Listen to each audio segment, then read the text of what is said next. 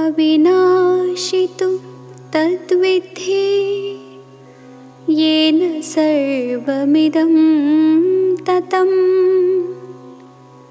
विनाशमव्ययस्यास्य न कश्चित् कर्तुमर्हति।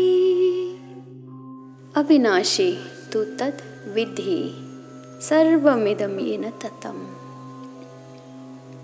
If we take a pin and try to pierce,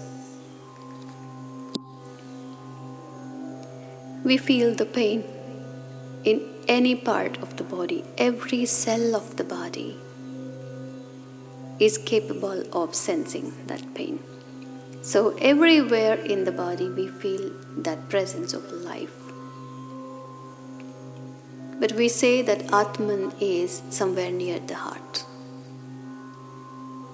Right? But still, every cell of the body responds.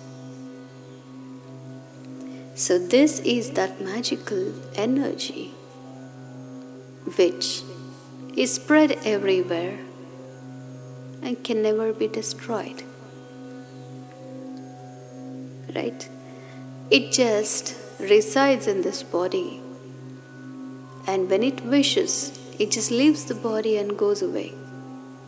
What can you do about such a thing? You cannot see, you cannot catch it, you cannot captivate it, and it is free to leave this body anytime.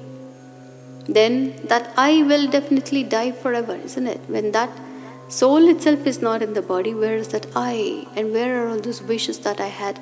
I had to do this, I have to achieve that, I have to achieve this. Not even in our hands to any extent, isn't it? So, what are you lamenting about? He's so powerful. Hmm?